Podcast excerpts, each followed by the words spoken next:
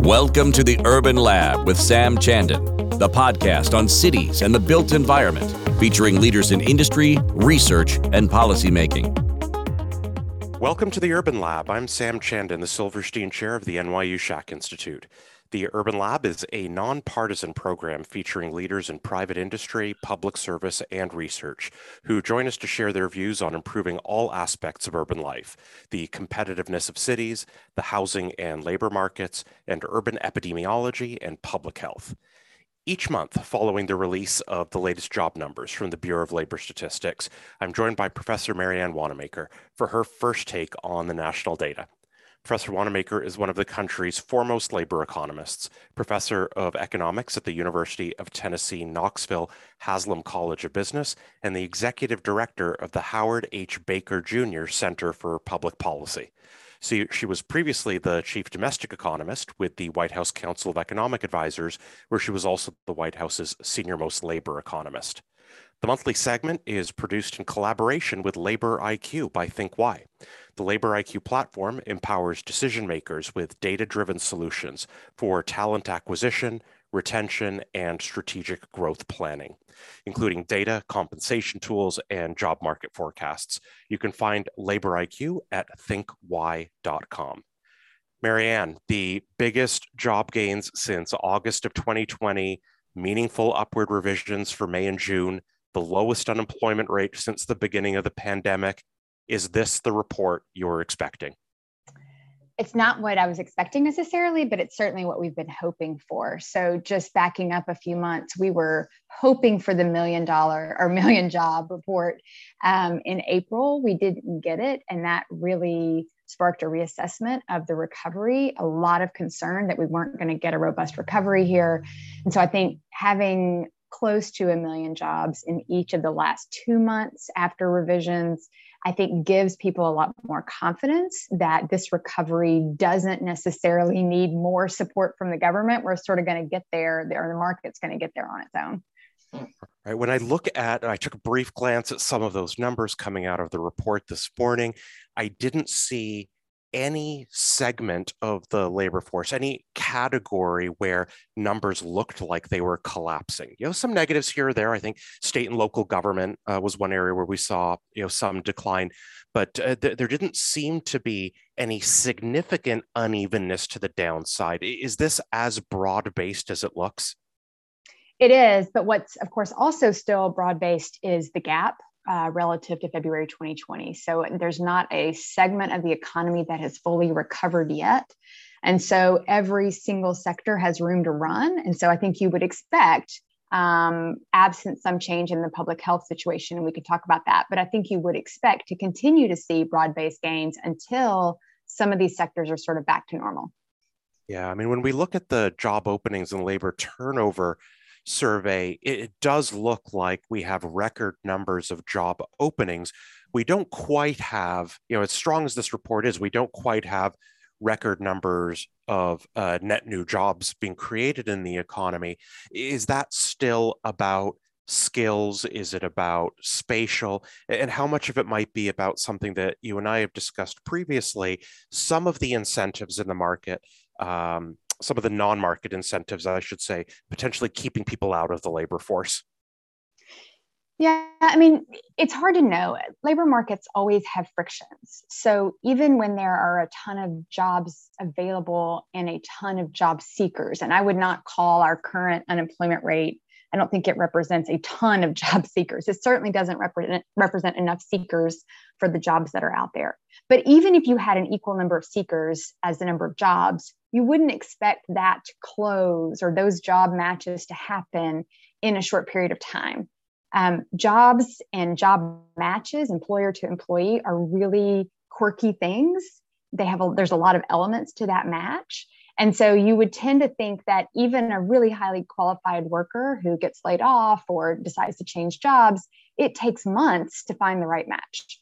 So I think, you know, a million jobs a month is about as good as anyone could hope for. And the rest of it, we think, will work itself out over time as these sort of job matches get sorted out.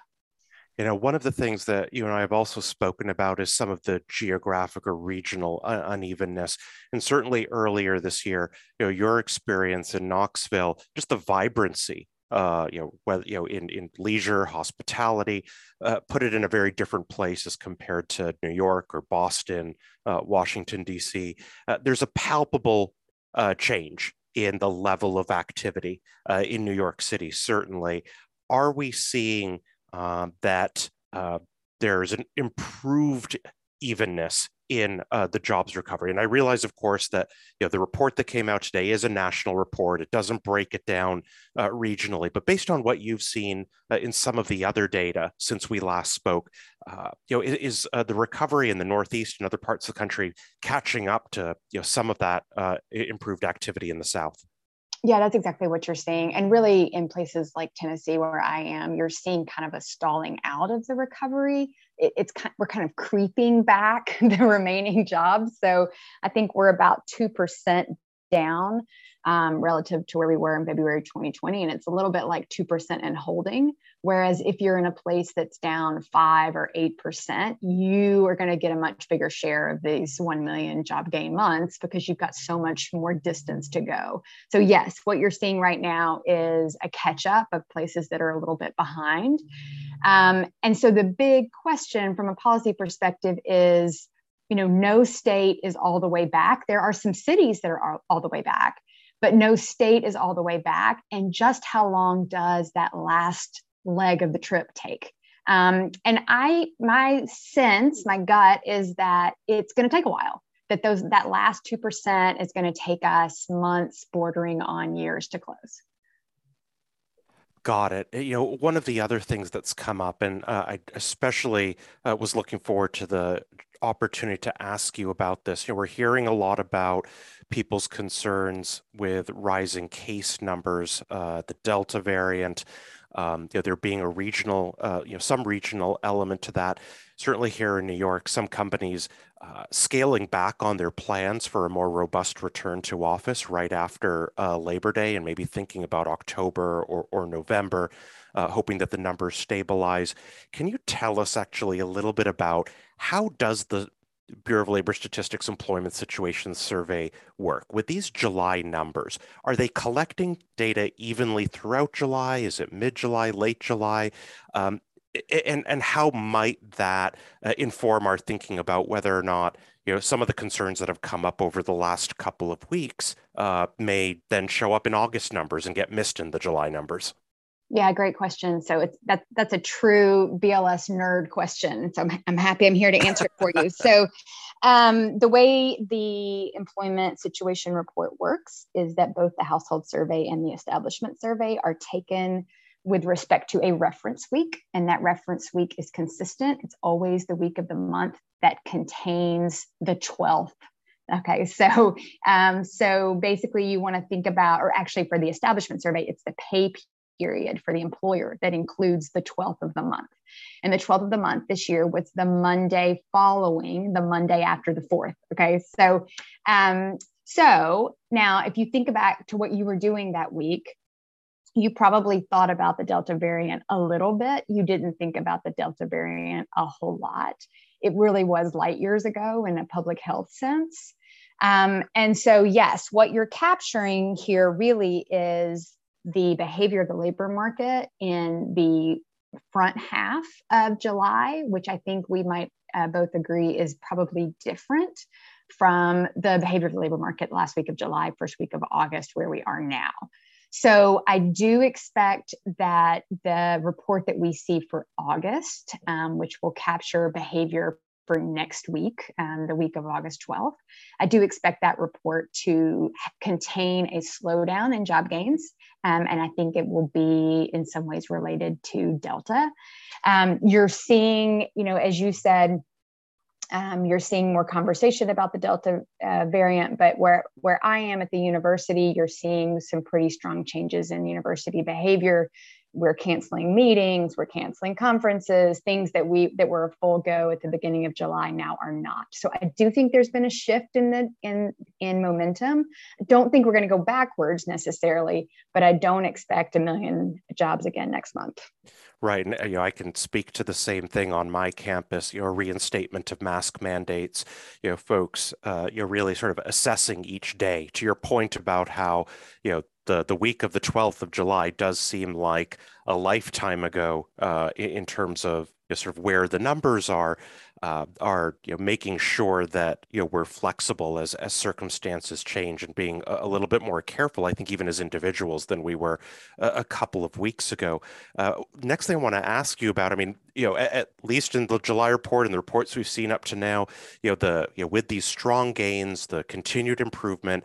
Know, where, where we had wage growth in uh, the most recent report for hourly wages, 4% year over year that's higher than we would expect to see during a, a period of you know steady, uh, consistent you know growth in the economy. Is it unusually strong for where we are right now, and is it problematic in terms of the potential for uh, longer term inflationary pressure? Um, I think it's not, there's nothing about that wage growth number that I think is alarm bells. I think it's still within the Fed's comfort range, well within the Fed's comfort range. They're happy to see a wage growth number like that. I mean, in some ways, some ways, workers need to keep up with inflation. So, uh, which I know is a chicken and an egg problem in some ways, but I do think that the 4% number is, again, not gonna, not gonna make anybody panic. Um, and I think it's what you should expect in a labor market where the number of job openings is multiples of the number of unemployed workers. We've never been in that situation before. And so, you know, I think to get out of that with only 4% wage growth is in some ways a miracle. So I think it's a comfortable number. I don't think it will, it, I don't think it will appreciably change any Fed policy or any Biden administration policy. Yeah, I think that's a great point to make. I mean, if we were uh, in a world that allowed uh, us to uh, gather near a water cooler, uh, I'm sure we'd be hearing um, the word inflation uh, repeatedly. Um, there are certainly you know folks who are you know concerned about whether you know inflationary pressures that we're seeing are transitory or going to be sustained. But your point about how you know that four percent number on the wage side of things, given where we are uh, in this recovery, should not be setting off alarm bells. I'm sure everyone's going to continue to watch it closely, but uh, you know it's it's not a it's, it's not at a level that uh, anyone should be panicking. Speaking of how uh, tight the labor market is and and those uh, large number of open positions, I did see in the report that we had nine hundred and thirty thousand job leavers in uh, the month. How should we interpret that number? It's been rising steadily over the last year. Are these folks that are part of that friction? They're going to new potentially more lucrative opportunities, um, given that there's competition out there for for highly skilled labor. Yeah, yes, but I think the definition of lucrative is nuanced at this point. So I think lucrative can mean, am I getting better wages, right? But it can also mean, do I get more flexibility? Can I work home, from home more? Can I travel less? Right? People have, again, we, I think we've said this a million times. People have really reevaluated their priorities in life and what's important to them. And also in some you know for some parents in particular recognize mm. that they need a little more flexibility than they've Uh, they've had in the past because their kids situation is more precarious than it was in the past and so if you're staring down the pipe at august and september return to school like i am you recognize that it's not going to be smooth, just like it wasn't smooth last year. We're not, there's no magic switch here. And so we're kind of back in the same situation. So you need the flexibility. And so some of this job switching is about trying to find a good match on the kind of non pecuniary parts of the job. Um, so lucrative, yes, but I think lucrative means a lot of things right now. It's such a great point. I, I, spoke too soon in throwing lucrative out there. Certainly not a, a textbook term for any economist, uh, but to, to frame it in terms of uh, financial uh, remuneration solely would absolutely be a mistake. Uh, and to your point, I think uh, you know here in New York as well. You know, as we get closer and closer to that point of um, you know moving into uh, what I think folks hope will be a steadier rotation in the office uh, after Labor Day, whether that's in September or October or a little bit further out. Absolutely hear about folks making those kinds of trade offs and thinking about, you know, as they hear uh, from their own companies, from their universities, uh, about what the back to work plans are going to be. You know, in some cases, folks looking for other opportunities, which to your point, may not necessarily be paying substantially more, uh, but may offer, you know, the, the, the right balance given uh, what some of their other preferences and, and priorities are. Uh, to what extent uh, do you see that being uh, a longer term feature of the labor market? Uh, do we see people making choices then um, as we look forward, uh, accounting for workplace uh, flexibility uh, more than has been the case in the past? Absolutely, and I think it. I think it goes even really beyond flexibility. I think it, it flexibility is a term you use when you're a working parent, as I am. I think it's also just preferences, right? I mean, I have encountered several of our former undergraduate students who are out in the labor market who said, I just want to work from home. You know, it's not about kids, it's not about responsibilities. It's just I like being at home and I'm an introvert and this is the way I prefer to do things. And I, you know, I remind them that they're missing out on a lot of networking opportunities and they don't care.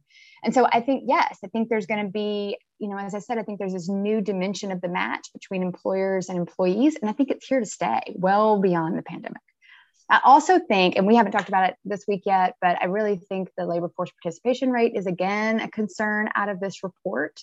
Um, and it has a similar flavor, Sam. It has this flavor of like, you know, I don't really want to work. I, I don't need to work. But and especially if you're retirement age, a lot of the weakness we're seeing in the report continues to be people 55 and older who just again have a new set of opportunities or a new way of thinking about what they want to do with their time and have chosen not to work and i think you know maybe it's good for them i think if your if your um, metric here is labor force participation in gdp you're concerned right i mean it does sound concerning to me um, if, if can we sustain our thinking or our baseline understanding of economic growth potential in the economy if we have a, a permanently lower rate of labor participation in the United States. I mean, this would, uh, I would think, but you know, please, uh, you know, weigh in on this.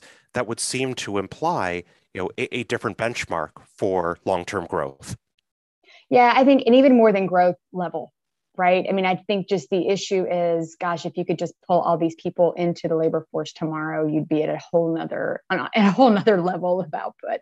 And I want, you know, I, I'm a historian. That's that's what I love to do is kind of think about the long-term evolution of the labor market. And one thing that strikes me about our current labor force participation situation is that at, at about we're at about 61.7% of the population eligible population in the labor force.